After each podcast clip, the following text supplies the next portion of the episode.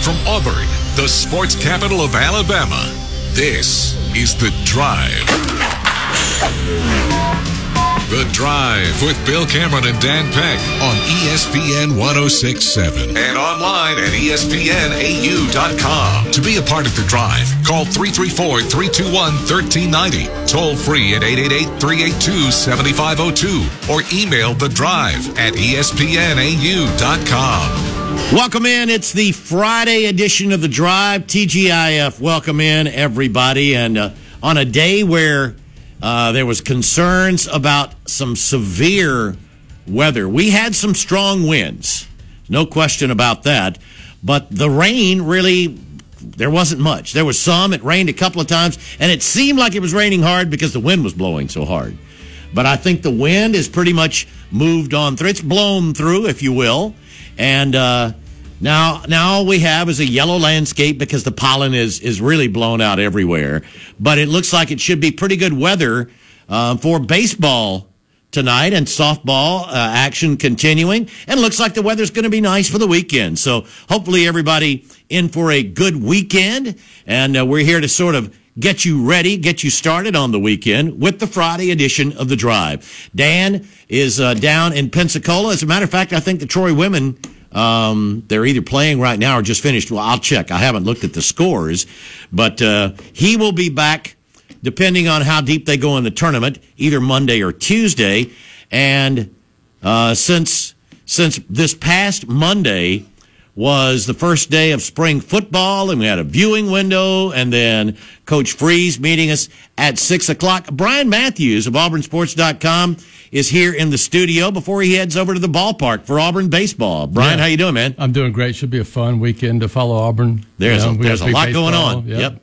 Big, big basketball game coming up, and going to be a big weekend. Oh yeah, I mean there, there's a lot going on. It's funny. It's the start of spring break, really, right. too. So, uh, uh, you know, I, This place cleared a lot fast, of lot of people have been looking forward to this. The students have all been looking forward. Hopefully, enough of them hang around to pack the jungle tomorrow. One thing Pearl mentioned uh, about that is if the student section is not full, they will sell um, uh, tickets right there at the stadium.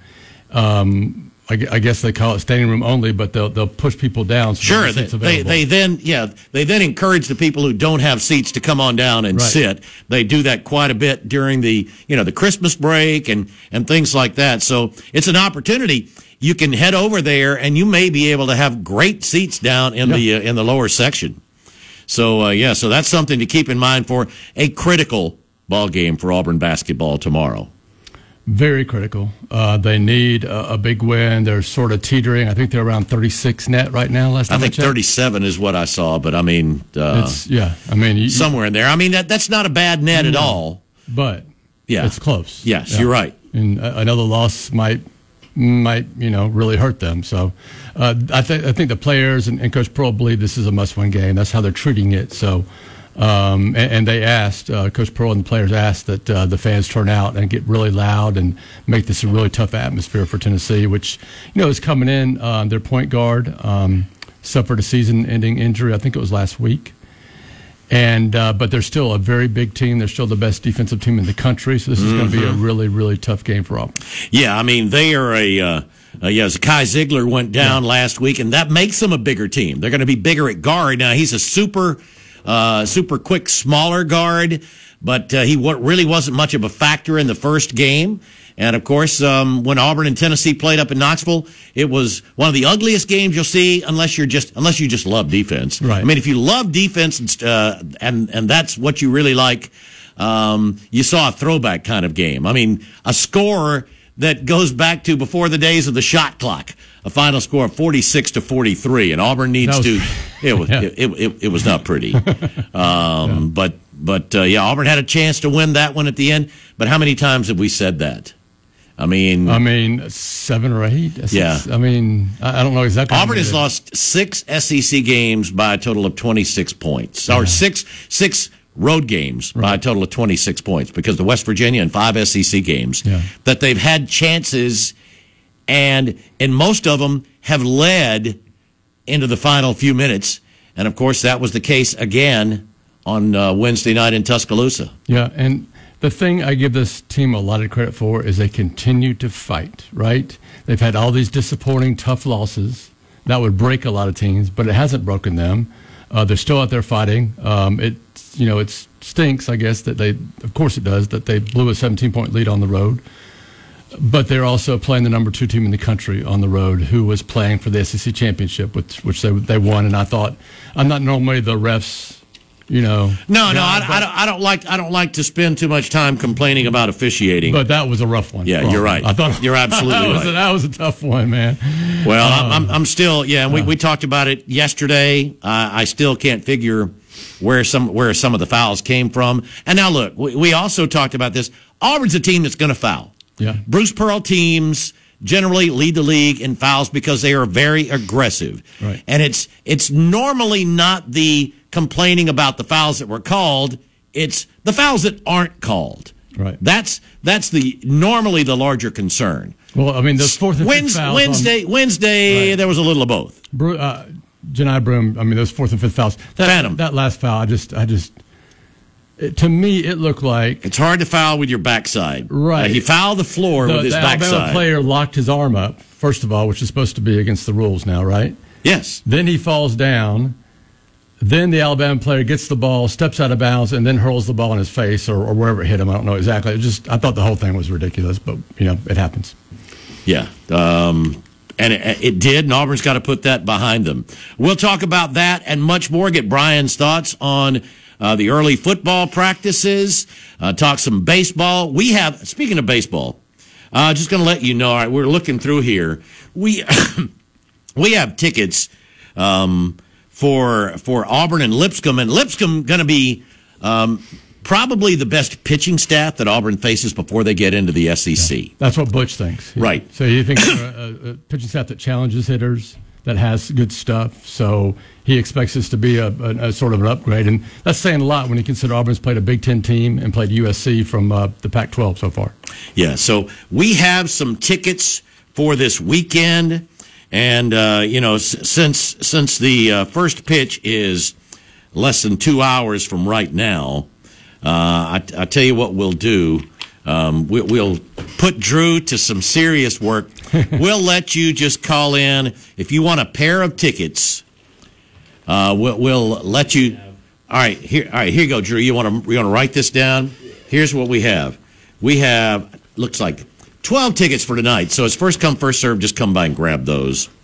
We have, um, let's see. We don't have as many for tomorrow. We have, it looks like, um, eight tickets. Uh, no, just four tickets for tomorrow. We have four tickets for Saturday. That's been the popular one. And then for Sunday, we looks like we have eight tickets. Saturday could be a heck of a doubleheader. You got basketball That's one, right. and then baseball at four. Yeah, absolutely. So yes, we have so we have twelve for tonight, four for tomorrow, eight for Sunday. All right, so we'll let you start calling in, and and we'll give away pairs of tickets. I'll go ahead and uh, take care of a little uh, little business here. Uh, as let's see, that's Saturday. This is Sunday. Uh, that's Sunday. Uh, there we go. Let me let you know that hour number one of the drive brought to you as usual by our friends at Kia of Auburn on South College and kia of KiaofAuburn.com. Kia of Auburn, where you're always number one. And uh, they also are the sponsor of our hotline, where you can join us by calling 334 321 1390. You can also uh, text us on the drive text box, and that number is 334 564 1840. So, all right, here we go. There are the there are the Fridays. Let's see. Here is uh, here is Sunday. Yeah, here is Sunday tickets, and here are the the four that we have left for Saturday. There we go.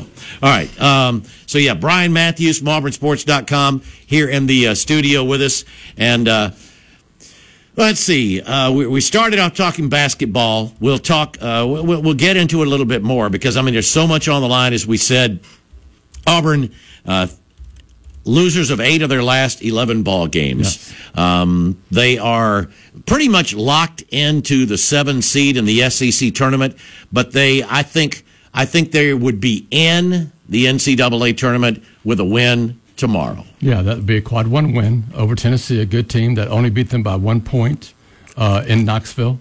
So this is a big, big game for so many reasons. It would get them to ten wins. It would get them to Oh, and, and it would wins. jump, and, and they're the number three team in the net. Yep. That's something that would really jump your net ranking up there. Auburn has been in everybody's projection for the NCAA tournament since the first projection came out this year. Yeah. They've now uh, slipped down to where uh, a couple of folks have them as the uh, one of the final four buys, and if they lose, they'd be you know it'd be very questionable Right. as to exactly you know are they still in or not. But if they win, they are in. So that's where it would be a huge win. You you know we we can get into and we can here in a little bit some of the discussion about the SEC tournament. You don't want to have to um, count on wins in a post in a conference tournament because the NCAA over the last few years, Brian, has not been uh, rewarding teams for runs in conference tournaments, Right. Unless you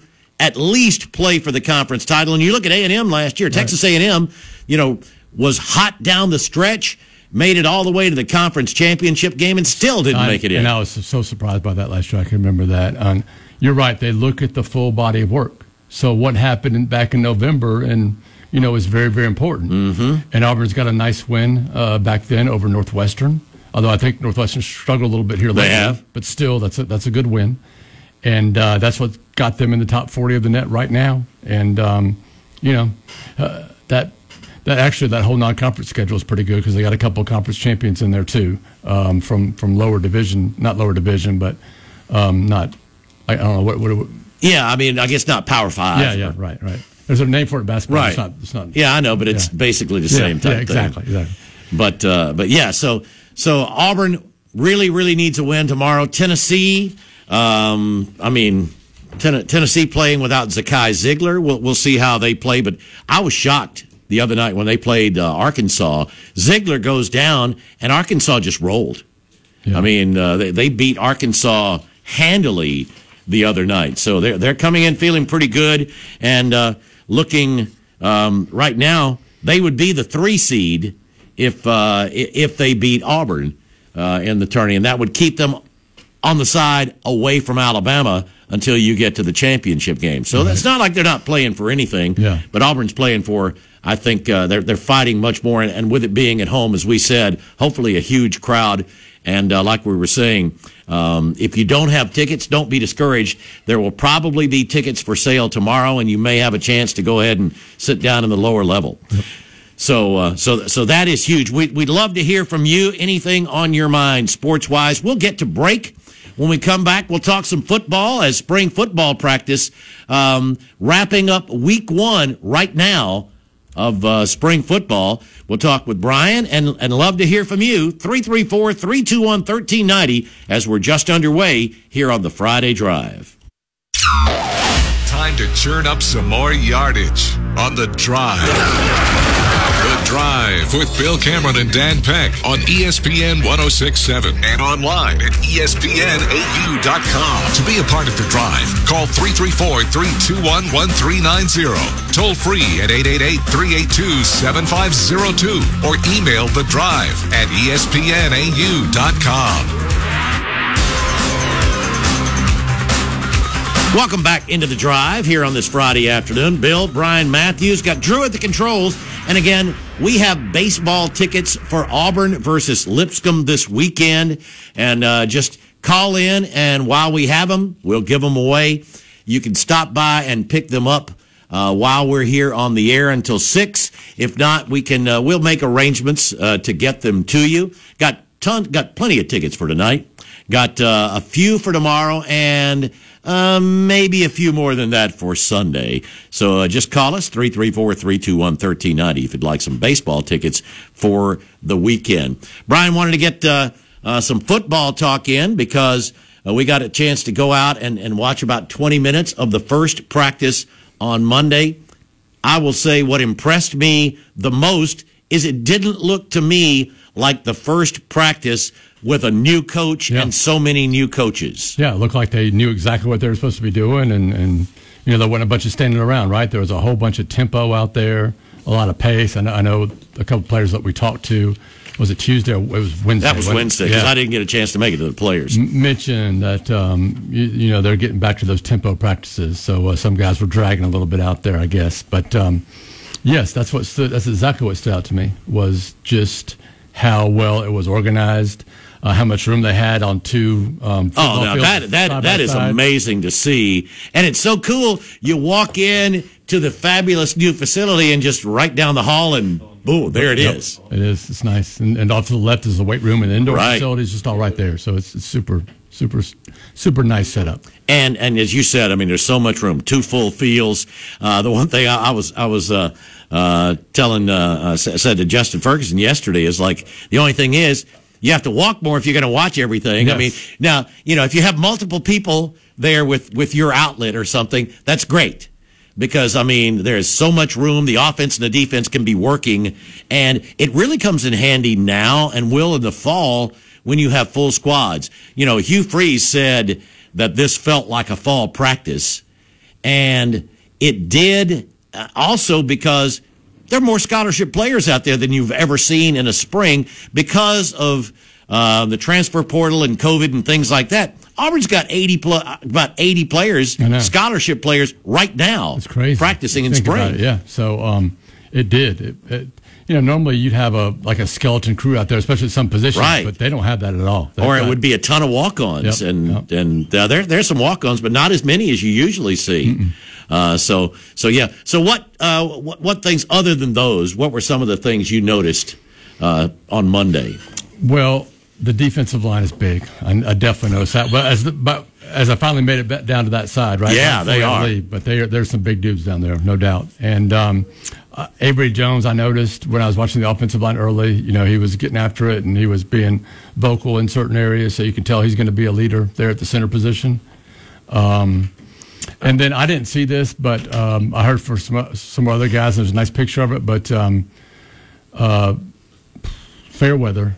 Yeah, Rivaldo made an incredible catch. He, there, you know, there were some really good catches yeah. by multiple receivers. I thought Malcolm Johnson uh, made a great catch right on the sideline as the ball was zipped, and he was able to keep his foot in, make make a nice catch.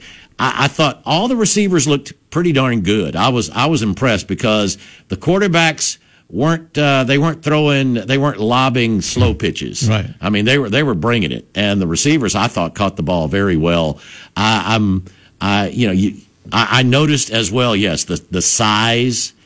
Auburn is bigger. They are bigger than they've been. You know, guys like Lawrence Johnson and Justin Rogers uh, uh, to go along with. Um, uh, Jason Jones and Jeffrey M'ba, and yeah, I mean, they're, they're, they're, there's some size. The offensive guys aren't little either, though. I mean, they brought in, um, you know, we, we talked about the need on both lines of scrimmage and the, the, the size of these guys, and they move well for that size. I mean, we'll see. I mean, right now, the expectation is these are the guys that will be there at, at the front because they may have been on the first day. But I was just, I was impressed just on the hoof what those guys looked like but also, you mentioned Rivaldo Fairweather. Um, I mean, you look at, at Nick Mardner, mm-hmm. uh, and and then a trim down Landen King, yeah. And Camden Brown. Yep. There's there's some serious reach and size on the receivers, which we haven't had. And that was something that Hugh Freeze talked about, how important it was for his receivers to have that catch radius, mm-hmm. to be those big guys. You don't always have to have a be a big guy to have a great catch radius. You no, know, no. I mean, there's some guys who just have longer arms, right? Right, or just have or that ability, great, great right? ability to leap too. But um, Auburn's definitely got that. I mean, that's that's definitely one of the. You know, I don't necessarily think Auburn has a big play receiver. Maybe they do, um, or true number one in the SEC. But they definitely got some big guys with big catch radiuses. And that's something that, yeah, Hugh Freeze has used uh, very successfully through the years. You think back at those Ole Miss receivers, and and then Rivaldo Fairweather is a guy that uh, you can't help but think, uh, you know, you, yeah. you, you hope there's a little Evan Engram in him. yeah, I mean, be because nice. he was such a mismatch, and that's what Fairweather looks like. It was neat to see him running. I mean, because he was working. You had some of the tight ends that were in a different area, but I mean, uh, he was there with the receivers running running some of those routes, and he can move. Yeah, he can. Yeah, I, I just that was a really good pickup. That may turn out to be uh, one of the most important um, of, of the transfers Auburn brought in. I know obviously the, the linemen on both sides of the ball are probably the most important. Just Oh, yeah. because, and I think so. You know, if they get a quarterback in the spring that ends up being the starter, that would be the most important. But I think Fairweather could be a guy that surprises a lot of people. 334 321 1390. Don't forget, we're uh, uh, just giving away baseball tickets for the Auburn Lipscomb series this weekend. We'd love for you to join in. Anything you want to talk about sports wise here on this uh, Friday afternoon. Let's see. Um, couple of a couple of things that uh, have have popped up today. I know the guys on the line talking about the fact that Vandy has lost Liam Robbins, their uh, their, their outstanding center. Man, Auburn terrible timing for Auburn this year because Robbins was out hurt, Yeah. came back, played really well, and you know he was the difference in that ball game. He really Uh, was. I mean, Au- Auburn had a great chance of winning that one, but Robbins went to the line twenty times. Yeah, and got those rebounds late too that hurt Auburn. Uh, I, should, I guess we should mention basketball. It's Dylan Cardwell. Um, we asked Bruce Pearl about him today. He is not practicing uh, today. So Bruce said he'd probably be what, what was his word? He said Doubtful. doubtful, doubtful, Doubtful. word, Yeah, for for the game. So Auburn's probably going to have to work Jalen at five some, uh, or hope uh, Janai can play. yeah. I, I wonder. I wonder if I wonder if Yohan. I mean, we. He, I thought Did he even He didn't. up? Yeah. He suited up, but he he. As a matter of fact, he took the warm up off. Okay. But he never got in the ball game Right. against Alabama. and neither did uh, Stretch. But uh, Yohan played and uh, and and actually, uh, I think he played seven or eight, uh, maybe ten minutes against Tennessee up there. That's right. So so I don't know. I mean, but without Dylan, Auburn's going to need something. Yeah, Jay. I tell you what, Auburn needs. Auburn needs to avoid foul trouble now that you don't have Dylan. Yeah. I mean, that's one less guy because I mean, you you got so many fouls the other night. Yeah. You know, with with. Uh, uh, Janai fouling out, Jalen fouling out. Dylan had four before he left the game with the injury. So They could also use a shooting night like they had at Alabama, right? Oh, you're not kidding. Uh, especially the way they, they started off. I think they hit nine of their first eleven. Yeah. Finished twelve of finished twelve of twenty. Uh, and then I'll take sixty percent. I'll take I'll take forty percent Yeah. every night. Yeah. Um, but but yeah, so uh, so so that's something. We'll, we'll see how Auburn handles that without Dylan Cardwell tomorrow. Um, the good news, I guess, is it doesn't sound like Dylan is. You know, Dylan's not going to be. At least he's hasn't been ruled out for the season. You've seen, Right. You've seen players around the league. We mentioned Zeigler, mentioned Robbins, uh, Colin Castleton at Florida. You know, there there's some uh, very prominent players that that are out for the rest of the year. Very big losses, yeah. I mean, those are the best players almost. I mean, Yeah, they pretty well. Yeah. It's the facilitator for Tennessee Yep. And and the the, best, best player uh, Right. on the other two Yep. for Robbins and Castleton. yeah, that's tough. Yeah, no kidding. Um, so, so yeah, Auburn, uh, Auburn, Tennessee tomorrow. Back to uh, back to football. They're they're wrapping things up today. Um, they'll take a week off. A week from Monday is going to be very important. We're going to be out there. We'll get we'll get another viewing window uh, a week from Monday when they come back from spring break, and I think that's that's going to be a really interesting day to see who retains what they tried to put in here in the first week. Yep, because um, you know they, they get those first three days in. They're going, I guess, full pass a day or at least shells. Yeah. I don't know, know if it's full pass, but There'll be full pads when they come back, I yep, believe. Yep, and then, and then they're going to have practice on on Monday, Wednesday, and then hold that first scrimmage on Friday. So uh, they're going to get that week up. When they come back, it's going to get really serious. Yeah, and I know, and and I and I understand, and I agree. There is no depth chart, but there is an order. Yeah. I mean, Um, of course I- there is, what yeah. happens in practice each day is going to determine who's out there Yeah. first the next day. Yeah, I think we'll, I think um, a week from Monday when we go out there, we're going to have a much better idea how things, you know, sorted out for that first week, right? and and then the next Monday. Yes, it's probably the most important one because when we go back the Monday after spring break,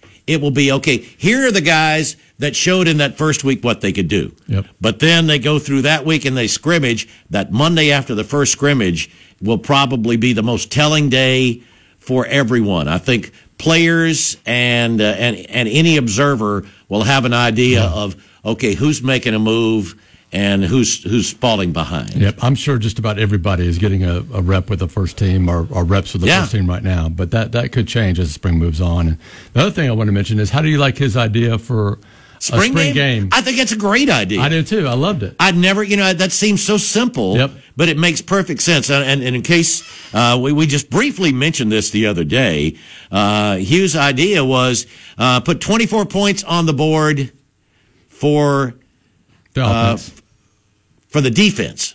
Oh, yeah, the 24 points on the board for the defense, and then you play best against best or whatever the coordinators want. You've got an offensive coordinator, defensive coordinator. They've got the offense and the de- it's basically offense versus defense, and the objective for the offense is to score at least 24 points. Yep. And the objective for the defense is to not allow 24 points. Yep. So if, if the offense, you know, I, I guess if Philip Montgomery starts subbing, that's better for the defense. Right.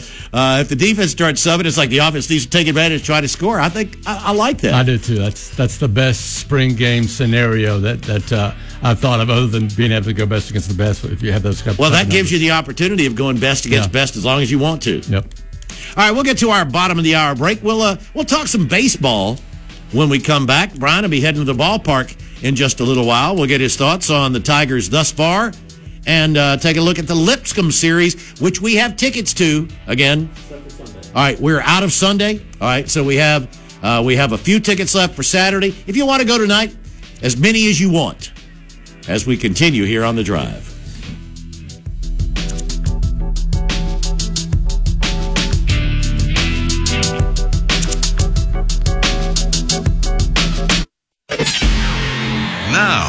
More of The Drive. The Drive with Bill Cameron and Dan Peck on ESPN 1067 and online at ESPNAU.com. To be a part of The Drive, call 334 321 1390. Toll free at 888 382 7502 or email The Drive at ESPNAU.com. always have to always have to figure that out. What's on the way? Yeah, welcome back in. Yeah, a little inside there. I mean, yeah, Brian's Brian's making plans. Well, you get to eat when you're there too. I, I, I know, but you get. but it, yeah, yeah, but it's the same menu, Right. Yeah, okay, I understand. I understand what you're saying. Um, so yeah, Brian Matthews along here on this uh, Friday. You're gonna you're gonna check back in Monday.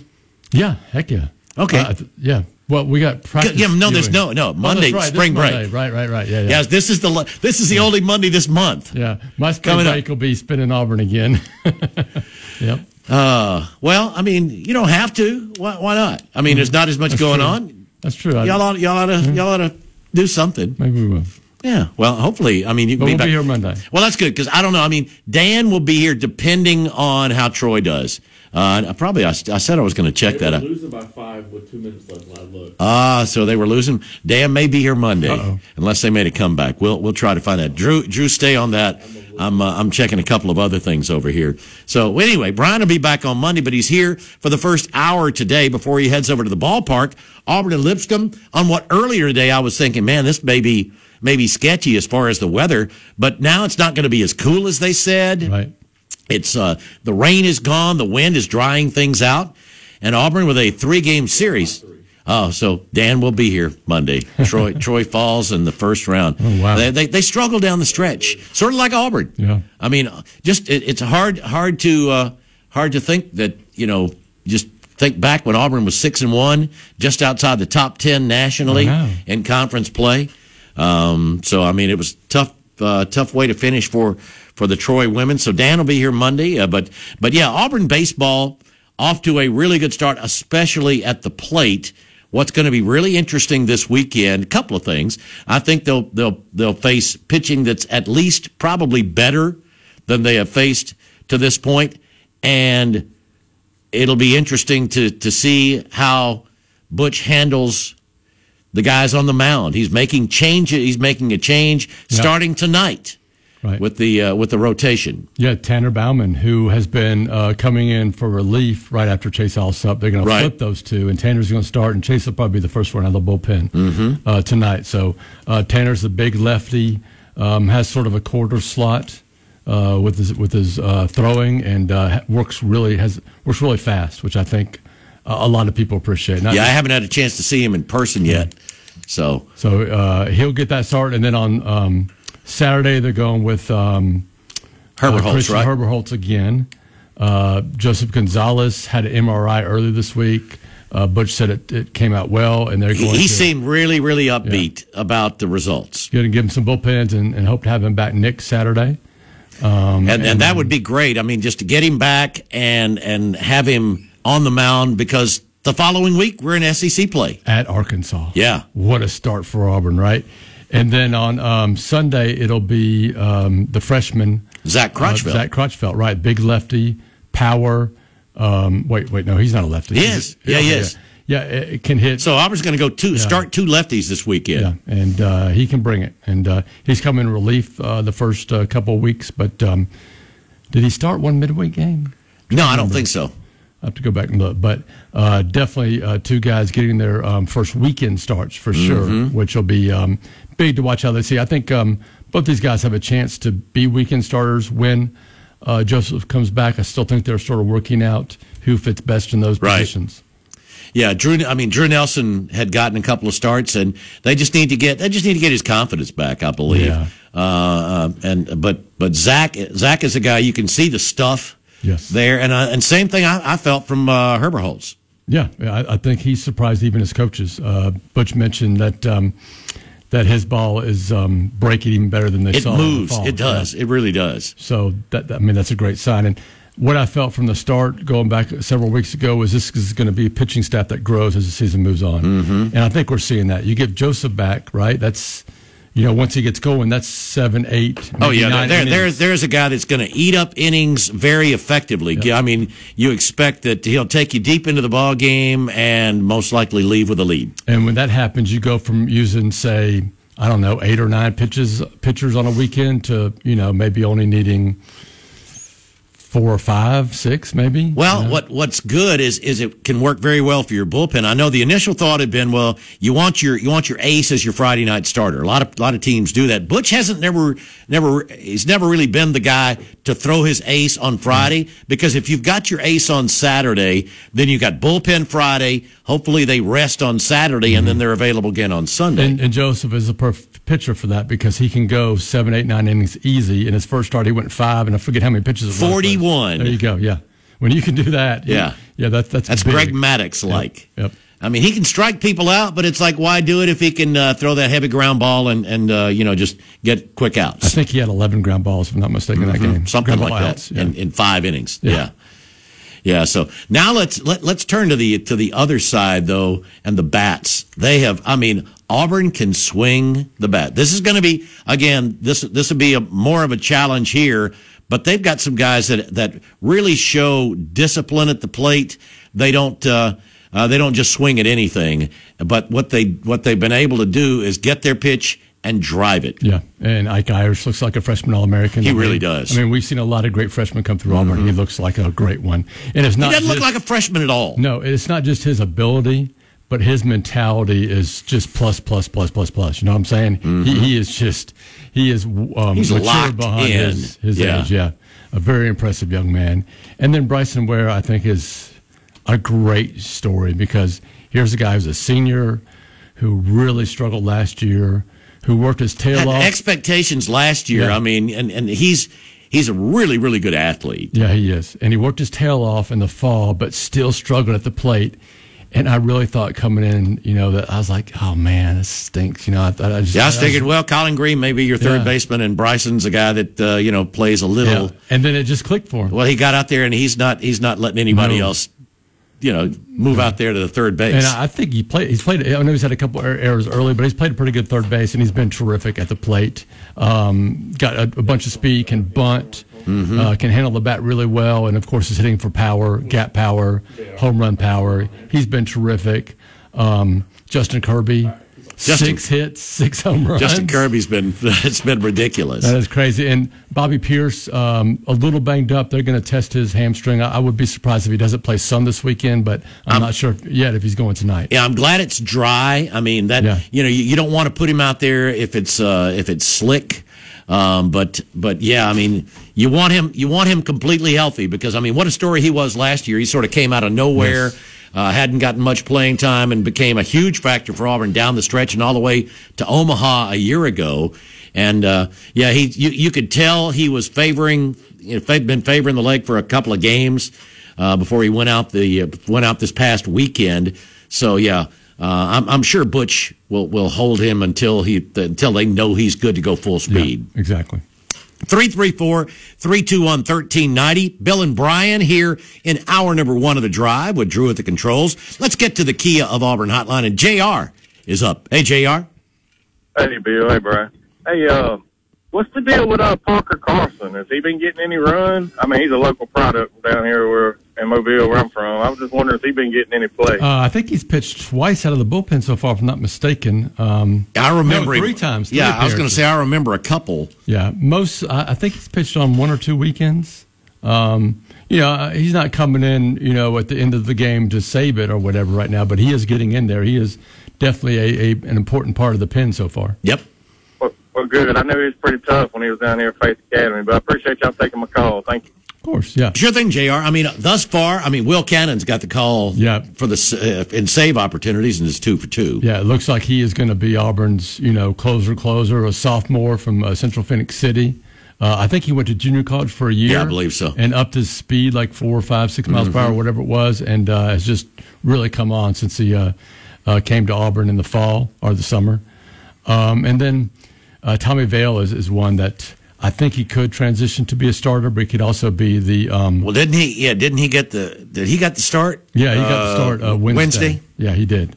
Uh, but he's also a guy they can use to be that long reliever too. He's Mm-hmm. another guy that works really, really fast, and um, a- a He's guy another that- lefty. Yep, yep. So um, I think they like him a lot, and it's just a matter of finding the right role for him. I mean, that's the thing. Right now, there, there, I think there are plenty of arms that have, you know, have ability. It's just finding who fits best where. You know, to you want to know who your long guys are, who the short guys, are, who the setup ones are. John Armstrong's definitely going to be a setup. Oh, guy. absolutely. John Armstrong's a guy you can bring in in any situation. Yeah, and a guy that you feel like can bitch twice in a week and, and give you, you know, two or three Yeah. innings. Yeah, and that's that's a guy they're going to depend on a lot. I mean, and one of the things that uh, Butch was talking about, I uh, had a little interview with him that we uh, did a little earlier this week, and uh, you know, it's finding guys um, that are more comfortable coming into starting an inning. I mean, if you've had guys that have that have been starters that are transitioning to the bullpen, they not they may not be as comfortable Right. to be able to come in with base runners on, you know, used to coming in, starting an inning, throwing out of the full windup, not out of the stretch, things like that. Plus, you've got young pitchers right now that are having to adapt to the new rules changes with the pitch clock. That's right.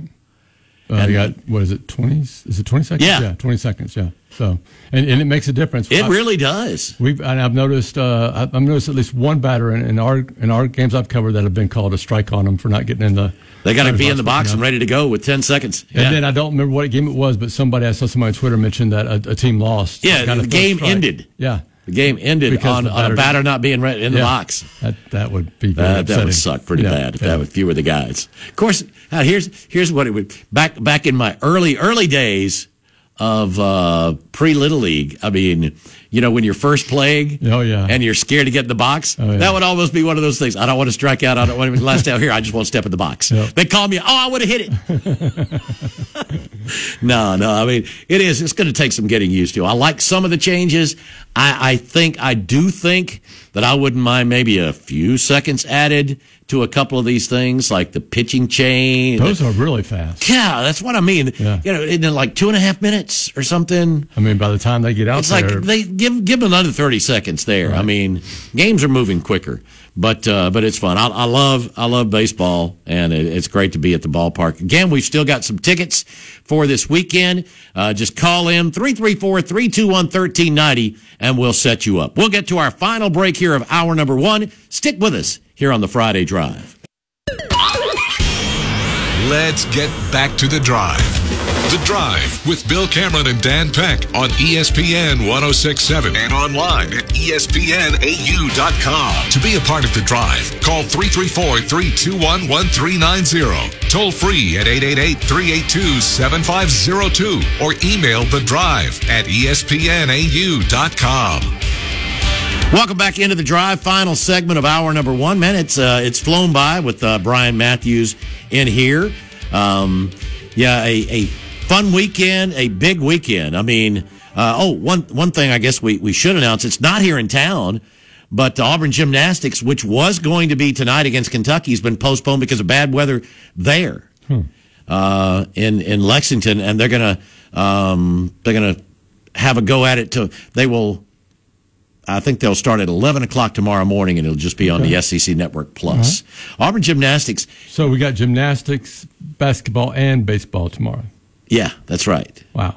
and softball. And softball, yep. Yeah, 'cause softball's got another five oh, games. yeah, of course. Right. Well, I mean, they they are right now. great. They're killing the opposition. They haven't been the toughest opposition, I was but they are destroying them. They have got I mean, a run rule seems like every time out they run rule. they need to schedule some better opponents.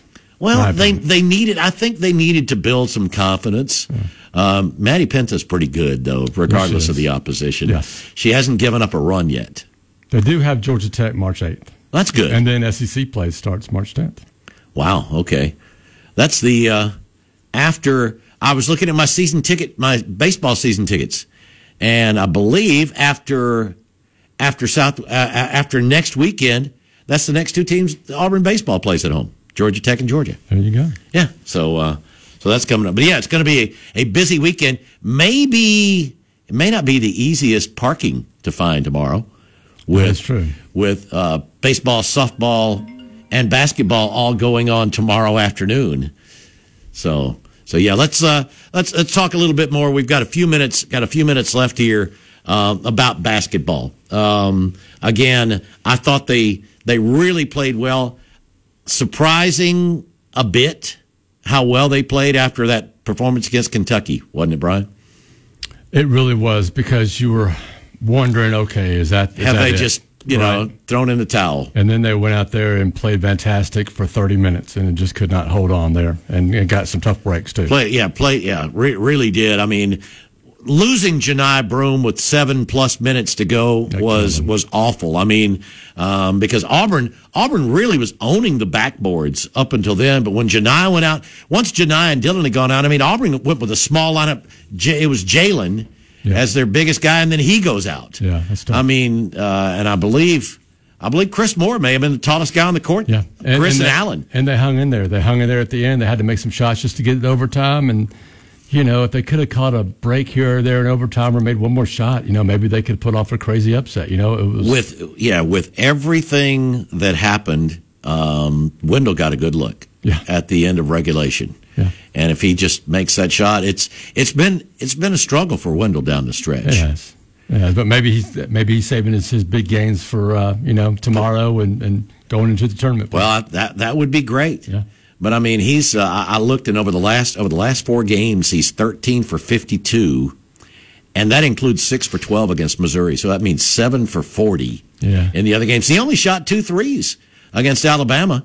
I mean, against Alabama, I mean some of the some of the plays that he was so good at making a year ago, you know, driving into the lane and uh, you know, in amongst the the the tall trees Yeah. and able to make shots, just hadn't been able to do that or or hit any of the mid range. and of course, it helped when you had all those lobs Walker Kessler, right? That Oh yeah, no to worry kid. that. Well, if somebody had to think, oh, he's he's li- he's about to lob it, they'd back off a split second. He'd be able to go ahead and Yep. put it up off the glass. That's a great point. Yep, yep. So I'm sure that has more than a little bit to do with it. I just, um, you know, he has played so hard, played so many minutes, um, gets banged around so much. You just worry that, you know, is he just out of it? I mean, not out of it, but is he just run out of gas a little bit here? So, so we'll see. Um, on the other hand, maybe he's been saving the big games for, for late. So, Yeah, looking around around the league tomorrow, and there's a lot. I mean, there a lot of the seeding for the SEC tournament is on the line, and still teams wanting to prove themselves. I see anywhere from four to eight SEC teams projected in the NCAA tournament, and so wins here in the regular season Yeah. are very important. Look, Alabama, um, Alabama, Tennessee, Kentucky, and Texas A&M ought to be in. yeah. Um, Arkansas, I, I usually see it. Missouri should be in. Uh, Missouri very well is going to be the four seed uh, here. With um, all they need is either Tennessee or Kentucky to lose, and a, and they beat Ole Miss, and they're the four seed. And they're going to beat Ole Miss. Yeah. They sh- they sure should. Right. I mean, I, I I keep thinking I understand what's going on, and then you know LSU pulls off a win, Right. or or or Vandy beats Kentucky and Rupp when I think Kentucky is is is as good a team as there is and a team that you don't want to play. But yeah, the games, the schedule uh, in the SEC tomorrow, Alabama and Texas A&M, that gets it started at 11. It's uh it's, it's sort of a shame that A&M lost and, and you don't have a, Right. an opportunity for the great. for the tie, but Alabama's already clinched. And uh, so that's an 11 o'clock game on CBS. Georgia at South Carolina. Whew, that's a biggie, isn't it? Yeah. uh, at, at noon on the SEC network. The Auburn Tennessee game is 1 o'clock on ESPN. And that is, that is huge. Again, Auburn, Auburn with a win, I think is in regardless of what happens in the SEC tournament. A loss, and they may need to really make a showing Yeah. in the SEC tournament. Uh, also at one o'clock on CBS, Kentucky at Arkansas. Should be a good game. That could be, that could be really important um, in, as far as as far as the seeding and for Arkansas. Arkansas, you know, has sort of been up and down. You keep thinking, oh, they're a team, look out. But uh, they're eight and nine in, in conference. Uh, Two thirty on the SEC network is the Ole Miss Missouri game. That Missouri and that's at Columbia. Oh, I mean, they ought to win that ball Yeah. game comfortably. Uh, LSU at Florida. Uh, you know, that's. Um, I mean, Florida isn't going to make the NCAA tournament unless they win the conference tournament. The same way with LSU. LSU's going nowhere. That's the five o'clock game on the SEC network, and then the final game is um, uh, is Mississippi State at Vandy. And I thought, oh, that could be really interesting. But with the word of Liam Robbins being out for Vandy, you would think State's going to win that ball Yeah, game. a big big win for them. Yeah. Yeah. So uh, again, big day tomorrow, Brian. Thanks for uh, for coming in. Uh, look forward to seeing you on Monday. We'll uh, we'll we'll catch back up on everything from a busy busy weekend, and uh, we'll have, of course, the the SEC tournament brackets Yes, and be able to look at those. That starts Wednesday, right? Yeah. Or Thursday. Starts Wednesday. Wednesday. Yep. All right, uh, we're done with hour number one. Brian, thanks again for coming by, man. Appreciate it. Uh, uh, are you are you going to be uh, at the ballpark much this weekend or just I tonight? will Be there Friday. Uh, Stokes is doing Sunday. I'm doing basketball Saturday, and I'm not sure. I may I may go over to the park Saturday. All right. Well, I'll probably see you over at the uh, the arena tomorrow, but I'll, I'll be around the ballpark some, but uh, just don't know exactly when. All right. See you on Monday. See. you. Hey, uh, I'll tell you what. We've got we got 30 seconds. Let everybody know, you know, in case they don't, how they can access all the great stuff. Appreciate that. We'll have plenty of coverage of the big weekend at auburnsports.com, and you can follow me on Twitter at bmatau. Right back with hour number two. Got plenty coming up. Stick with us here on the Friday Drive.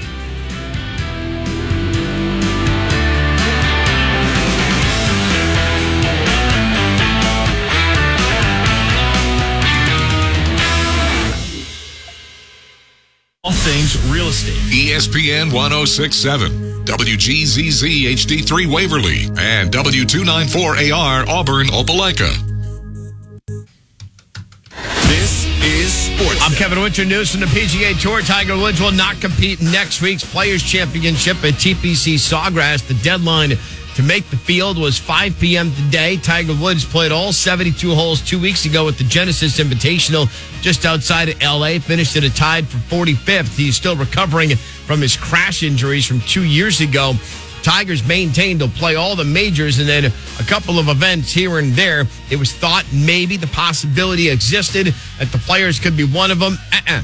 Tiger not playing in the players next week, so that pretty much means the next time we're going to see Tiger Woods on the PGA Tour will be at Augusta National in early April. Josh Jacobs of the Las Vegas Raiders expected to pick up the franchise tag from the team. News first reported by the NFL Network, confirmed by ESPN. By the way, back to the world of golf at the Arnold Palmer Invitational. Round two is finishing up. Kurt Kitayama with a nine under this morning. Jordan Spieth fired a three under 69. Kitayama at nine under par after a four under 68. Kitayama leads Spieth by two. There's a group of three golfers that sits at three under par. Coverage tomorrow on ESPN Plus for round three. ESPN Radio is presented by Progressive Insurance. At Progressive, they're making things even easier to help you bundle your home and car insurance together so you can save on both. Learn more at progressive.com or 1 800 Progressive.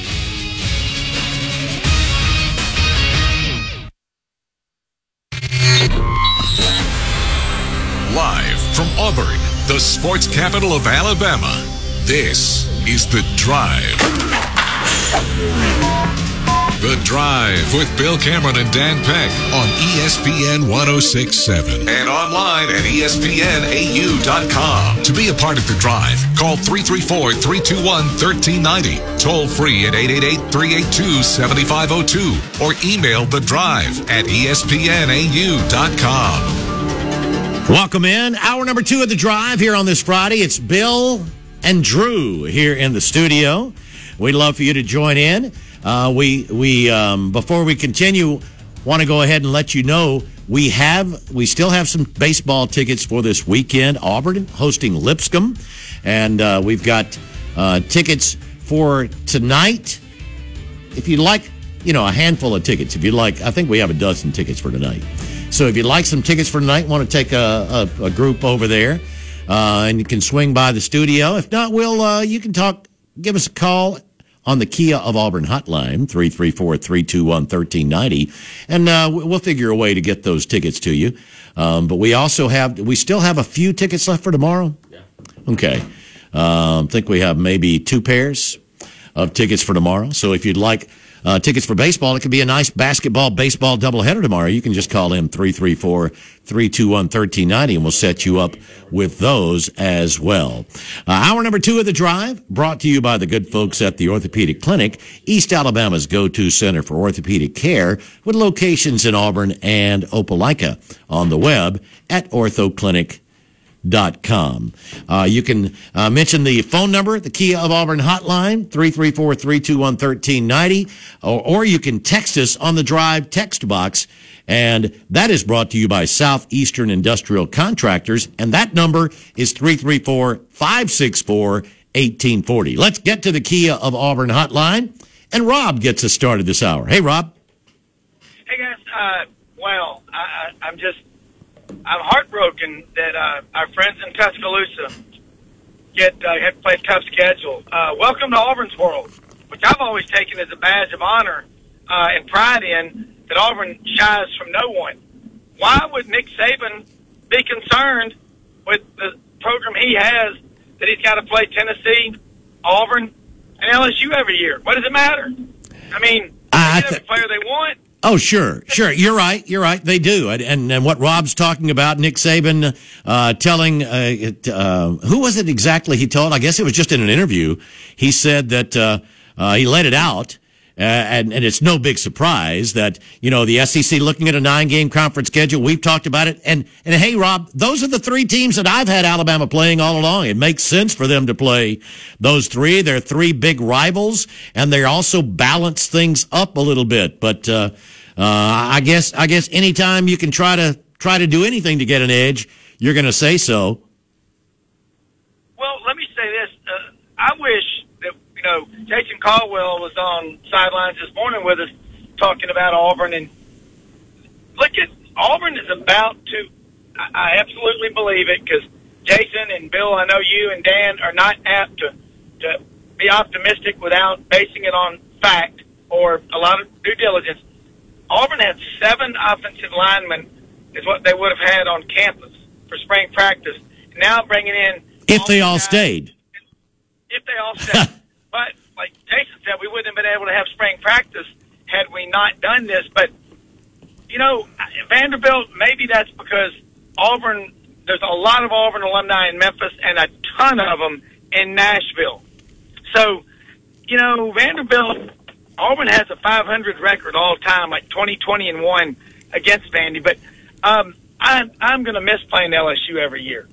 Well, the good thing is you still get to play them twice every four years. You get to play them home and away Yeah. every four years, and and you know until Yeah. until '92, uh, you hardly ever got a chance to play LSU. I know. I, I mean, try, I remember, and but I, I just I love the fact Auburn has always played about the toughest schedule in the conference, and and They I- have, but do you think you think it's because Auburn wanted to play the toughest schedule in the conference every year? You know, I- I've had I, this. I think they didn't mind, but I don't think that was the intent. What do you think Mark Green would think about that? I think he took pride. in- He would have loved the Nashville series. You take pride. You take pride. You know, you take pride in doing that, but it's Yeah. uh, you, you want it to be as equitable for everybody, as fair, No, right. as fair for everybody, and that's what the SEC is going to try to do. I think what Nick wants the SEC to do is not look back ten years, but look back twenty five. That would move Tennessee up and make it tougher. Does you think does Alabama really want to stop playing Tennessee? That's crazy because No. if when he's talking about that, I guess he'd like to move Tennessee into the upper half and then pick somebody else from the lower half. Well, yeah, but I just think Auburn uh, has always played the toughest schedule, and you can, you know, Auburn's got you know eight SEC championships. Uh, although, Bill, I'm going to say it on your show. I'm starting a new campaign. Uh, whoever makes bumper stickers, I'd like to call you. I'm going to claim because you know Alabama's claimed national championships uh, in 1983 that they've been awarded 58 years ago uh, by some rinky-dink service. Let's claim the 72 SEC championship and make it nine. And give me the weekend, I'll dig up some more. But Auburn was five and one. Bama was they played an extra game or two. They, uh, they played one more. played- They played one. I think Auburn Yeah. was yeah. It was either five and one and six and one, or six and one and seven and one. That was the difference. Yeah, it was five and one and six and one. So Yeah. here's my point. And Alabama did it out of the goodness of their heart. Oh, sure. split the gate with Vanderbilt, you know, to, just to help them out. Come on, look, let's claim the 72. Let the Amazons 50th anniversary this past year. Uh, Jeff Miller wrote the book. Let's claim 72. Let's do the right thing and claim it as SEC champions. Can can, can I get an amen from you, Bill? Uh, golly, if, if I, I want to, I want to. Uh, it's uh, what they should, what the SEC look, what the SEC should have done is said one of those games isn't going to count, and you're going to announce before the season which one doesn't count toward the standings. I mean, Yeah. that's that. Yeah, that, that's what that's what should have been done at the time. There's no way that any conference should allow teams, unless there's something like you know a pandemic. Uh, they shouldn't allow teams to play different number of conference games. No, I mean, and that, but that's what went on. Yep. Really, It went on for years. 80s. Yeah, went on for a long time. And and I, I mean, and another thing, I'm going to start a new uh, TV show called Forensic Officiating. We're going to go back throughout the history of college football and take all this review technology and see how many plays took place uh, that you know a wink and a nod from a, a coach looking at the official like going yes sir! Yes sir! You know over there how many of those plays would have been overturned? How different the narrative of college football would be today? Because Auburn people embrace it. We're the 12th winningest program in the history of college football. But we think because we're in the same state with Alabama I don't but I think a lot of our fans do we worry what is Alabama going to think? Who cares? You ought to be concerned is what do Auburn people think? And by the way, if you if you want to claim all ten national championships, Auburn, do it. Don't put it out for public consumption so other fans can crash the message board. Why not claim ten? Michigan claims eleven. Yeah, I don't think you know what, Rob. Though I mean that that may have been the case about uh, Auburn people being concerned about what Alabama thinks. I don't know that uh, Auburn has a coach right now that I'd be concerned about that with, No, no, I agree with you. I'm just talking about which is which is a great thing. Yes, yes, because I can tell you one thing. There are going to be a lot of Memphis people that are not even Auburn fans now pulling for Auburn. Hugh Freeze is extremely popular. The only guy more popular than him in Memphis is Bruce Pearl. I think Memphis would move heaven and earth to get him. We ought to be lucky we got him. Same thing with Butch Thompson. So anyway, War Damn, love the show. Appreciate the call, Rob. Have a great weekend. All right, you too. Five ten here on the Friday drive, and uh, back to the uh, uh, before before we get back to the phone. Understand we we have a a special guest joining us here on Skype. Man, uh, Dan, tough to tough to hear the uh, the news earlier today. Yeah, so so Troy and Old Dominion played in the quarterfinals of the Sun Belt Conference tournament. Game just went final about a half hour ago. Old Dominion controlled the game throughout. They were up 18 in the fourth quarter. Troy rallies back to make it a one point game. It was 84 83 in the final minute. And this is a new one for me, Bill. So after Troy made it a one point game, Old Dominion inbounded the ball with five players on the floor and a sixth one inbounding the ball. What? But the referees didn't catch it until after the you know the the, the girls scored. I mean, my understanding is it should be a technical foul the moment that the Sixth player is involved in, with with the, moment- game clock the running. the Yes, you're, you're absolutely when- right. When the inbounder touches the ball, if there are five players on the floor and the inbounder has it, like that's that's a T right there. so what but what did the was- girl do that ended about it? Just run to the bench? Yeah, I mean, she would. I mean, it was so. So they quickly scored, and then there was a timeout on Troy's side once they made it a six-point game. It wasn't reviewed, and uh, the Oh, uh, you know man. Troy Troy has a, a chance at a three-pointer. It's blocked as time expires, and that's that ends the game. But I mean, this this was in the final 15 seconds of the game. You know, Troy Troy gets it down to to one. ODU it gets a gets a basket off of the play where they had six players. So did you Troy- notice it at while while I they were not- I making did the not play? notice it at the time while everything was going on. You know how close I am to the action. I, I, Right. I know. I mean, it was it was within within a second of the girl catching it, she goes up and scores. But screenshots are clear. I mean, there, there's video evidence that there were six players out there, and the Troy coaching staff is just, you know, they they Oh, beside they themselves. leave- No kidding. Yeah, I mean, you you can imagine they they didn't leave the court bill for 10, 15 minutes. The AD was out there. Sunbelt administrators had to come explain the situation, and it's just it's a terrible way to lose on you know a season that had been so special and to fight back and get that close you know it's one thing if odu you, you cruises to a, a, an 18 point victory or something but to fight back like that and then lose it's it's just yeah it's it's a real shame and a, a brutal way for this season to end. I hate it for the coaches and players who work as hard as they do. And uh, yeah it's it's a it's a disappointing end. I couldn't be prouder of this team in all seriousness. I get to see how hard they work. I get to see how hard they play. I could not be prouder to be the radio play-by-play guy for the Troy Trojans women's basketball team. But this is a uh, this this is a difficult one, Bill. Well, we've it's not like we haven't been talking a little bit about officiating the last couple of days. Uh, so it, it is it it's been a tough it's it's been a tough year um, watching watching some of the uh, calls and non calls that we've seen, and that's just that that's an all timer. You're right. I've never heard of anything Yeah. like that. Yeah, I, I, I'm you know I'm sort of I'm struggling to I was struggling to wrap my head around it as people were explaining it to me, you know, as, as to why why Troy was so upset after the final whistle. Right. And once it, once it was explained to me, I mean I, I understood completely. And I actually so we're we're on the concourse here in Pensacola, and I stayed on the air way longer than I'm supposed to because. Uh, I, I had to. I had to talk to a coach about what happened before this broadcast Sure. ended, and I'm glad. I'm glad we were able to. And it was as difficult a post game interview. We got some seniors that you know may have played their last game in a Troy uniform today, that have just given their all to this program, and it's it's so disappointing that that's the final minute of their college basketball career. Man, I uh, yeah, I can't I can't even imagine. Um, Yeah. it's. Uh, I wasn't planning on. I would say it's show. I got- unbelievable, but I mean, uh, I you know, we we've seen some crazy things.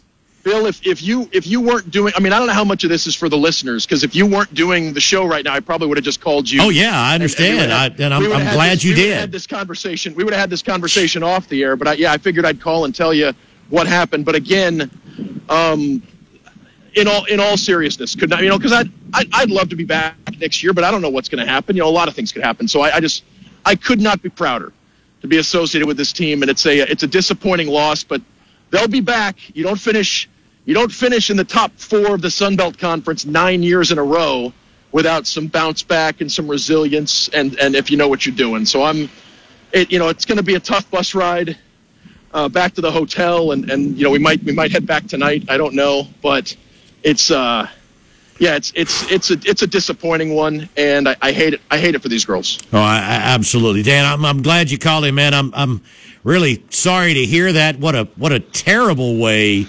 to end a season. Um, man, I hope they get an opportunity to to have some postseason.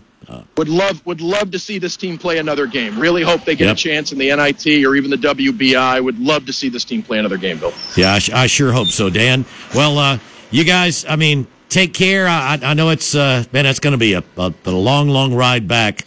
Yeah. But uh, I mean, thank, thankfully we're just in Pensacola, so like it's not going to be that long literally. But uh, you know, it's it's for for some of these girls, you know, that they could be they could be revi- revisiting this one for a while. So I, I just wanted to call and say, uh, you know, tell tell you about it. And I'll be back on Monday. It looks like, but d- disappointing end to the Sun Belt tournament for the Troy women. Yeah, no question about it. All right, uh, Dan, uh, have a good weekend. Yeah, we'll, uh, we'll we'll see you and Brian then on Monday. Absolutely. Talk to you soon, Bill. All right. Dan Peck joining. Yeah, man, that is a that, what a bizarre what a bizarre ending. Golly, I mean, you thought we'd seen pretty much the other day uh, with phantom calls and things like that. That's crazy. Six on five, yeah, a little bit of an advantage. That's a good play if you can run it. All right, let's let's get back to the phone before we get to our first break here this hour because Jeremy's been hanging on for a while. Hey, Jeremy. Yeah, hey Bill, I, I'm I'm just curious. Like we're gonna have to ask him. At what point did the Troy coaches know what was going on? Yeah, it's I I- I have yeah.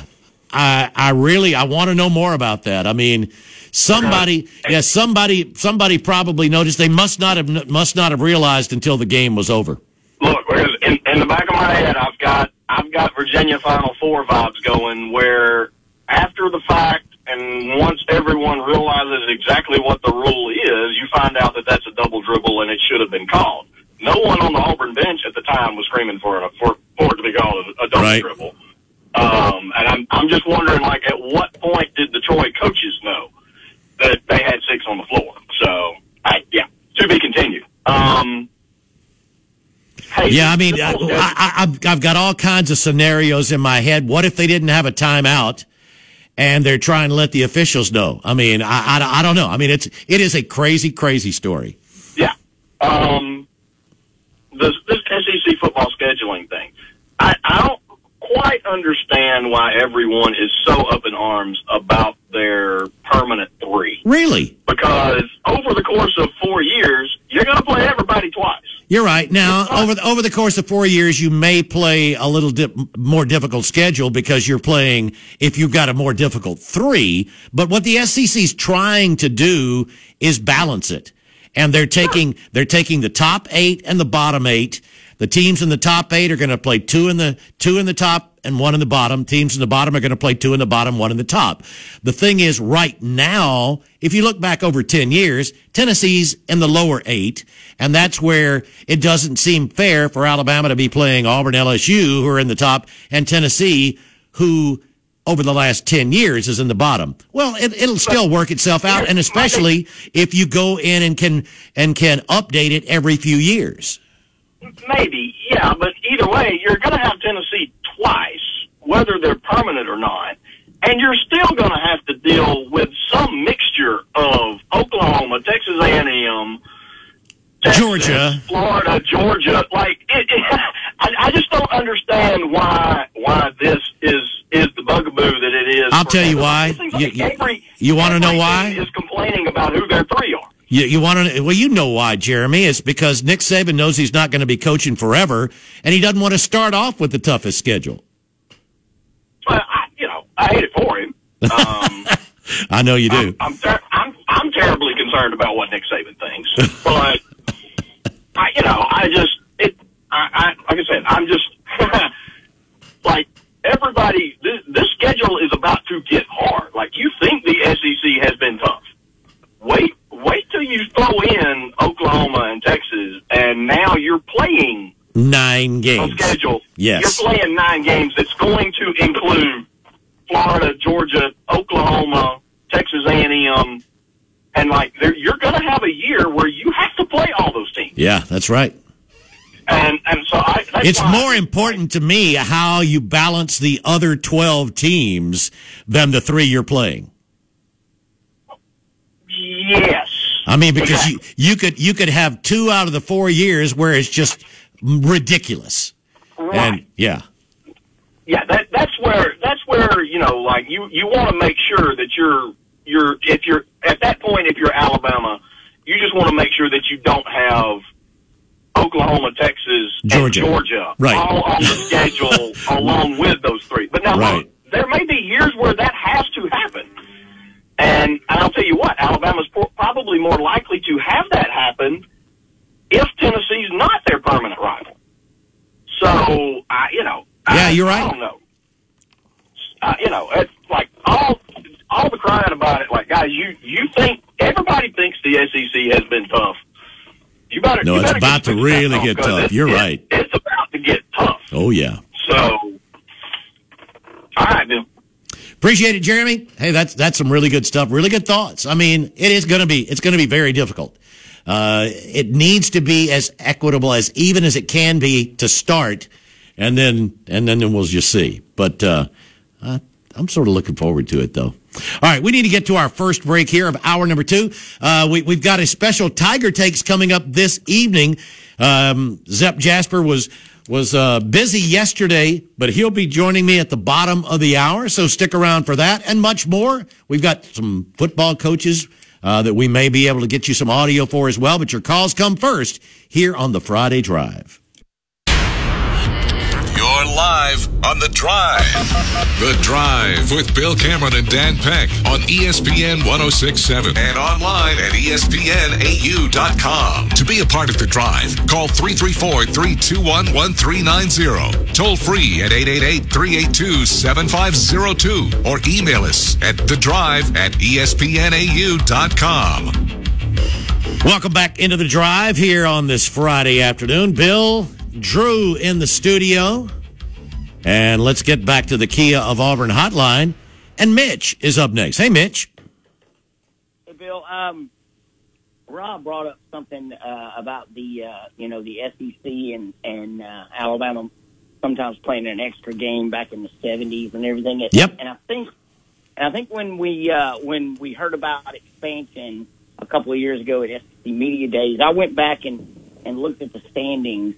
Uh, the SEC champions all the way back to '59, but um, uh, just to throw some stuff out here, I'm looking at my my little my little book here. Um, like in 1970, LSU won the SEC and was five and zero in the SEC. The next year in '71, Alabama was seven and zero. In in '72, they were actually seven and one. Um, Yeah, that's what I was thinking. Auburn was six and one, and they were seven and one. Yeah, and and Alabama in '73 they were eight and zero, and then in '74 they were six and zero, and in '75 they were six and zero. Uh, '76 Georgia, you know, messed up that run in the '70s for Alabama was five and one, and then in '77 Alabama was seven and zero, and then '78 six and zero, '79 six and zero. Georgia, 1980 obviously six zero, but in '81 Alabama finished. Uh, seven and zero in the SEC, but I think they finished nine three and one overall. So I'm assuming, like like you were saying, they may have played an extra SEC game, but one of them didn't count because Georgia won the SEC in '81. Oh, okay. yeah, I mean, because I, I, mean, I went I went and looked at their schedule from 1981, and they definitely played seven conference games, and they won all of them. But I'm, I'm and I don't know if maybe because Georgia was in '81, I think they were ranked, uh, I think it was third, maybe that year. Um, and so maybe they gave it to them because they were the higher rank. Because I th- like I think Alabama. Well, what? Yeah, what they used to do. Remember, the Sugar Bowl used to uh, um, used to take if teams were tied, they'd take uh, they'd take the one that had been the far the longest since they'd been there uh, as the representative there um, for the for the Sugar Bowl. So I mean, that's sort of how they used to determine who would go where uh, if there were ties. Okay, okay. Yeah, because I remember Georgia, I think, was, uh, weren't they number one going into the Sugar Bowl in 80 and 82? Yes, yes. Okay, that's what I thought. Okay. So, yeah, so I guess, I guess after 81, they wouldn't allow until, you know, 92 when we expanded, they wouldn't let you play more than, uh, six SEC. No, what they what they would do then is if you wanted to, you would have to designate one as a non-conference game. Sort of like when Auburn and Alabama would play in baseball in Birmingham, I mean in, in Montgomery or something like that. It wouldn't count as a conference game. Right, right. That's what I was thinking about. As soon as you said that, like, yeah, that that that uh, Capital City Classic Uh-huh. is is not is not considered a conference game. But um, um, before you know, before we got to go to the break, real quick, um, JV football. When did they stop JV football? I think I've asked you. It was in the '80s. It was early. It was it was uh, early on uh, in Coach Dye's time because I, you know, I used to I used to do the play by play for it. Um, but yeah, I could look up the exact year, but it was it was somewhere before we got to the mid '80s. So it was probably '83 or four, somewhere in there. Appreciate the call, Mitch. We do need to get to our bottom of the hour break. Zep Jasper joins us on the other side. Stick with us here on the Friday Drive.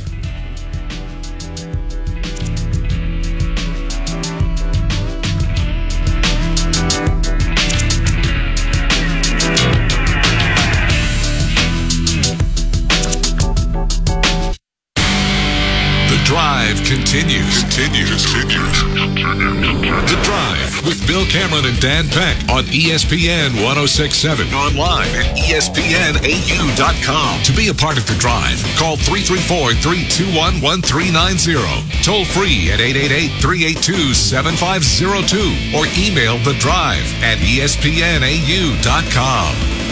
Welcome back into the drive here on this Friday afternoon. Turned out to be a pretty nice looking Friday afternoon after a uh, uh, not not not too uh, not too nice morning. I mean, uh, rain and wind, and, and now things have turned out pretty nice. Looks like it's going to be a nice weekend. So hope everybody got big weekend plans. A lot going on this weekend, and uh, right now we're pleased for a special edition of our weekly Tiger Takes.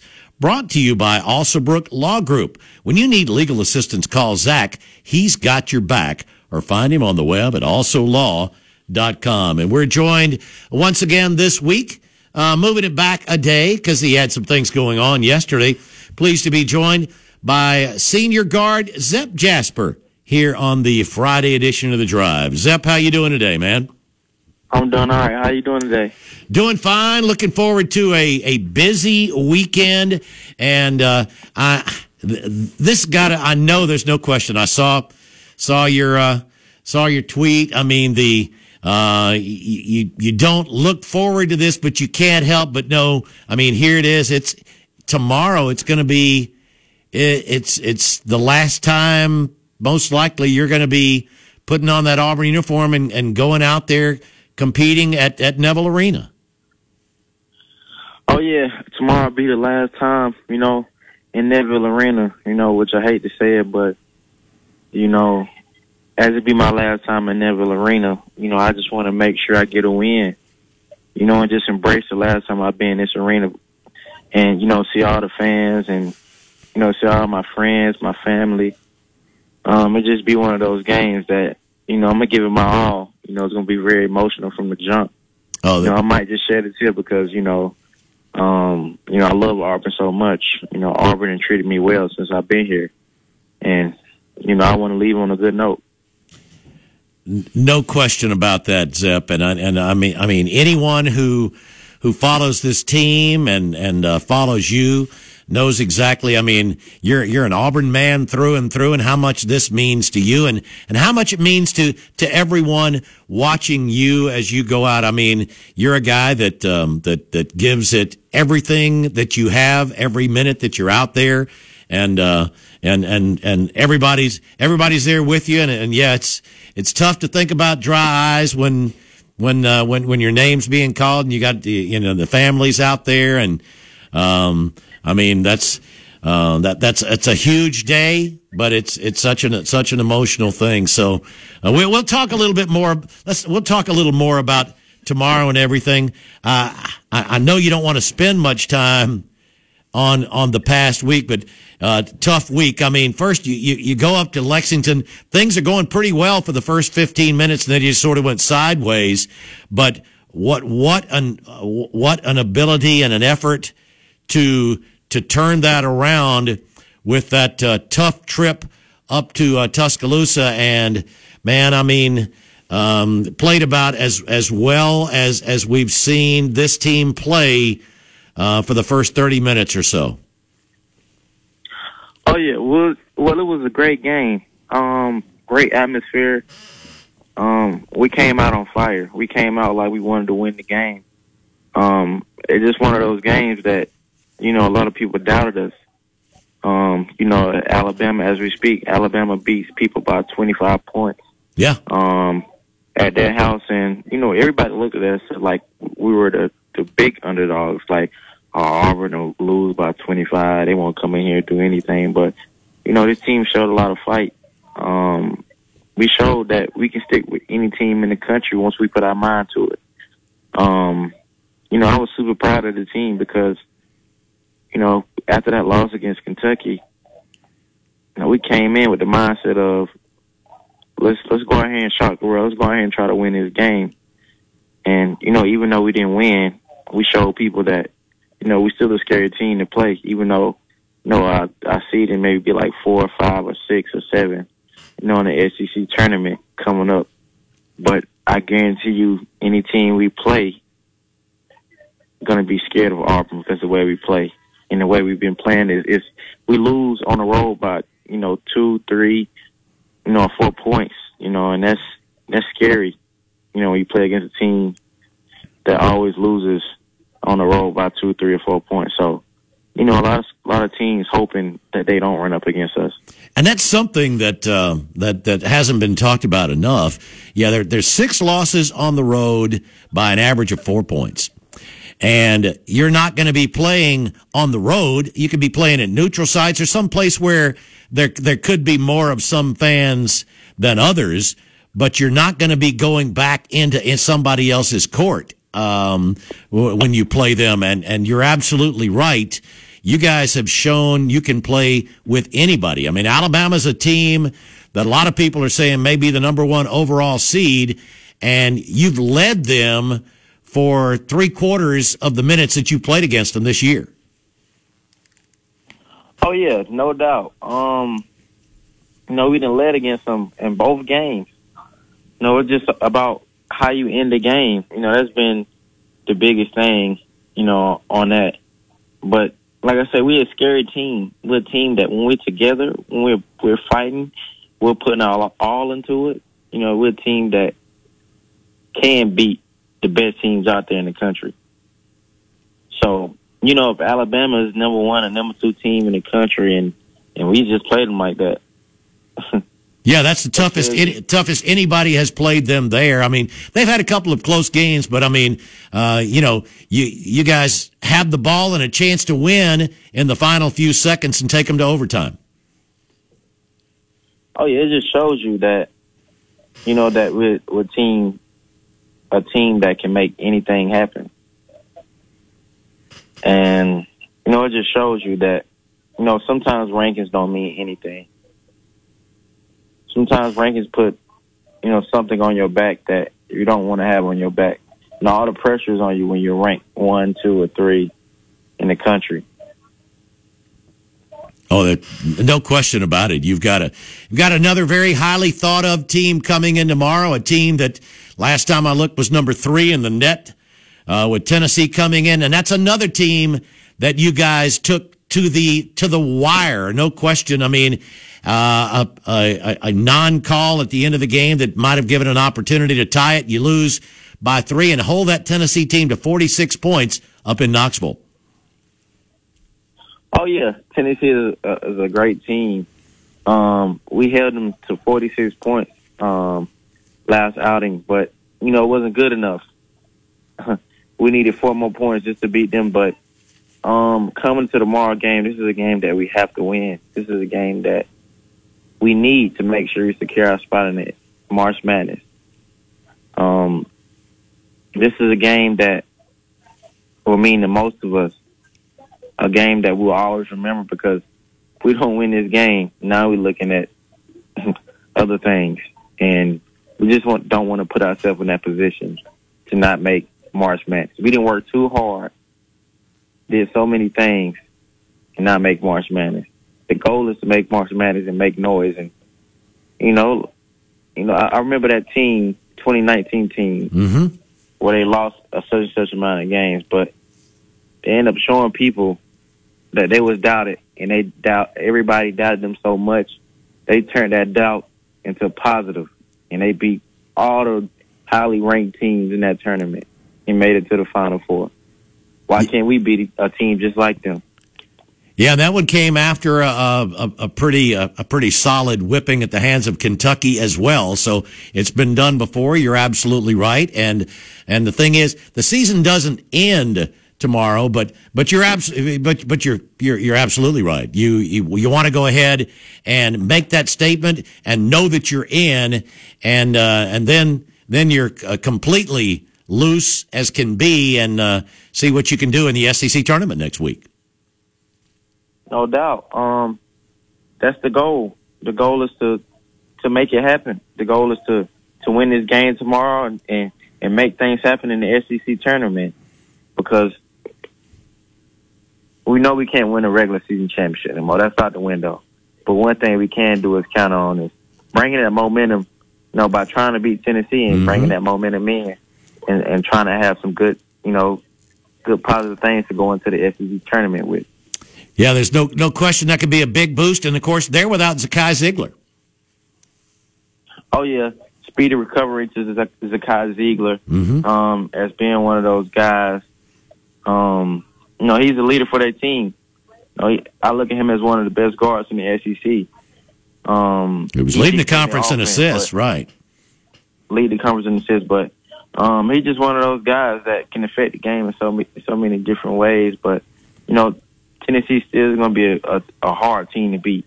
This this won't be an easy game. I know a lot of people say, "Oh, the Kyle Zeigler out," but I promise you, this will be a tough game. This game is going to go down to the wire. Yeah, and we've seen we've seen these teams play before, and hey, basketball is a physical game, and it doesn't get much more physical than when you play Tennessee. It doesn't. They're one of the phys- most physical teams in the SEC. Matter of fact, in the country. Um, They make sure they go on the, the boards. They make sure they make sure they're just pushing you, going for the offensive rebounds. Um, it's just one of those things that that you have to be prepared on what you're getting into. You have to be able to get into a brawl because they're big. They're going. They're they're going to the, get the rebounds. They're going to be physical. They're going to push this and that. But it, it's not going to be a one of those games that it's dirty plays. It's just they play physical and tough, and we got to be able to sustain that type of ability to do the same thing to them. That's one thing. It's it's two of the most physical teams because yeah, Auburn Auburn ain't going to back down from that. That's uh that's something we saw and we've seen every time these two teams play. Oh yeah, no doubt. Um, it it'll be a great one. Um, I can't wait um, for tomorrow, and I look forward to you know for my last game in Auburn, I mean, Neville Arena. Um, you know, I just hope and, and pray we get this win tomorrow. Well, I, I'm I'm really looking forward to the uh, to the ceremonies. Uh, you know, looking forward to a, a huge crowd. Even though spring break has started, the jungle's going to be packed, and everybody there celebrating you and the and the other seniors. Uh, and and I, I know it's it's going to be a very emotional moment for you. And and man, we have we've really enjoyed uh, having you on here on on Tiger Takes. And hopefully, hopefully we're not done. But in case, in case we are, is there anything you want to say to the to the Auburn fans that are listening? Um, I just want to say it won't be over. It never will be over. I'll always be Auburn forever. This will always be home. And you know, I'm just gonna miss talking on this, talking on here because you know I look forward to doing this every week. And without doing this, you know, in every basketball season, um, you know, it kind of makes me sad because I love to talk about basketball. I love to talk about the present, the past, now, and you know, I just know Auburn's gonna always be the best university in America, without a doubt. And you know, I appreciate all the fans, the Auburn community, my family, my friends, and you know, I just want to tell y'all, thank y'all. Man, it, it's been our pleasure, Zep. We- And and hey, um, there's there's no reason you, you still can't talk with us here. I mean, we're that's what we're here for. We we've really enjoyed this, Zep. Again, hope we're not done. Um, but uh, best of luck to you tomorrow. Thanks so much for joining us. We really appreciate it. Thank you. Uh, Zep Jasper joining us. Tiger Takes, special edition here on this Friday, and it really was. Uh, Tiger Takes brought to you by Alsobrook Law Group. When you need legal assistance, call Zach. He's got your back, or find him on the web at alsolaw.com. We'll get to our final break of the afternoon. Stick with us here on the Friday Drive. Time to churn up some more yardage on the drive. Drive with Bill Cameron and Dan Peck on ESPN 1067 and online at ESPNAU.com. To be a part of the drive, call 334 321 1390. Toll free at 888 382 7502 or email the drive at ESPNAU.com. Welcome back in. Final segment of the drive here on this Friday. And yeah, Drew tells me as we're wrapping things up with Je- uh, uh, Zep Jasper, oh, it's raining. It's like, what? I mean, I was just talking a while ago. It was, the sun was shining. I'd said, oh, we made it through the day and it wasn't raining. We're just moments away, a few minutes away from the uh, start of baseball and it starts raining. Tex, what's going on? Why, why is it, it, it wasn't supposed to rain after midday? because they knew I was on my way to the game. Golly, man. I just pulled into the parking garage, and it's raining at Plainsman Park. Hadn't rained really all day. No, no, the wind's been blowing, but I mean, so what? So I don't think it's it's not heavy rain, but it started raining on us. So, hey, I got three things to go over real quick. Today I met Jerry Colley. Yeah. Tight end from the late '60s, early '70s, who caught touchdown passes from some guy named Pat Sullivan. Was Pat Sullivan and Terry Beasley's uh, roommate, and uh, I met him at what's called a pickleball tournament. We've heard Dan, you've heard Dan mention it when I've been on because his mom and dad are playing now. But so uh, it's really kind of neat the people that you meet. There's a great pickleball tournament going on at the Opelika Sportsplex, and it has two days left, Saturday and Sunday. So if you've never seen it and want to see it, it's a good time to get out and go see it. And it's at a great facility right here, right down the road in the Auburn area. So that's number one. Number two, I forgot this the other day. There's a Walk-On's that opened in Auburn, and those of us that live in Louisiana kind of laugh when it's Louisiana cuisine, and I guess it could be. It's called gumbo. Uh, just because it's called gumbo doesn't mean it's like Louisiana gumbo. Right. Oh, there are But lots of different you, you gumbos. Go to eat. They're a great restaurant for two. They have a great beer selection. They make great hamburgers. They make boom boom shrimp. But the absolute best thing to do when you go to Walk-On's is you got to try the Krispy Kreme bread pudding made with Krispy Kreme donuts. So it's incredible. So I want to give them that shout out. And then uh, last but not least, can you tell me what's the deal on our pitching rotation this weekend? Uh, yeah, for the, well, the, wh- what do you mean? What? the- missing person. The missing person. Oh, Joseph? What happened? Yes. Um, well, his shoulder his, uh, his shoulder was sore after after the first time out. You know, he'd had the scapula uh, the scapula problem that he'd had a year before. So they wanted to uh, they they wanted to MRI it, and they did. And Butch said the results were great. Uh, they just want to hold him out this weekend, have him throw a couple of bullpens over the weekend and early next week, and have him start. He's uh, right now. Uh, the plan is there's nothing holding him back, uh, but just want to sort of ease him back in and have him start next weekend so that he's full go when conference play starts in Arkansas. Okay, then I apologize. I misunderstood Butch's quote. I thought, thought he said he was going to throw him a couple innings this weekend. No, no, no. A couple of bullpens this Okay, weekend. good. All right, well, good. I feel much better then.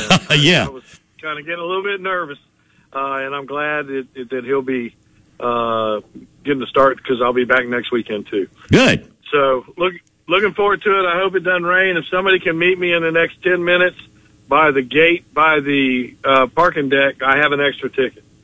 If you're not there when I go in, though, I'm not waiting. I hear you. Okay. All right. Well, the rain's supposed to stop in uh, in about ten minutes, so hopefully that's right. It's kind of really lightened up. I'm looking outside the deck now. It's lightened up significantly from where it was at. All right. All right. Talk to you later. Appreciate it, Tex. Uh, we're just about out of time. Again, a big weekend coming up. Uh, critical ball game for Auburn basketball tomorrow against Tennessee. That's a one o'clock tip over at Neville Arena. Uh, hopefully a huge crowd again. Some tickets available. If you get those tickets and uh, um, get there early enough, you got a chance to sit down uh, in in the jungle or down there on the lower section. So looking forward to that. And then uh, baseball and softball all weekend as well. So um, just uh, uh, looking forward to it. We will know when we're on the show. You know, we'll, we'll well know by the end of tomorrow night the uh, the seedings. I think we'll also know whether you know uh, we will know if Auburn wins. We'll know that Auburn's in the NCAA tournament. If Tennessee wins, then Auburn's got some work to do, and then we we'll uh, we'll talk about all that and more on Monday. Brian Matthews, our thanks to him for joining us. He will be back in the studio on Monday. Dan, after a bizarre ending there for the Troy women, will also be in the studio on Monday. For those of you on spring break, have fun. Uh, we hope uh, you hope everything goes well and uh, just don't have too much fun. I don't know that you can do that, but uh, be careful. But we will be back on Monday. Don't forget after the game tomorrow, following the Auburn Tennessee game, right here. But we're back with the drive on Monday. Have a great weekend, everybody. We are out of here.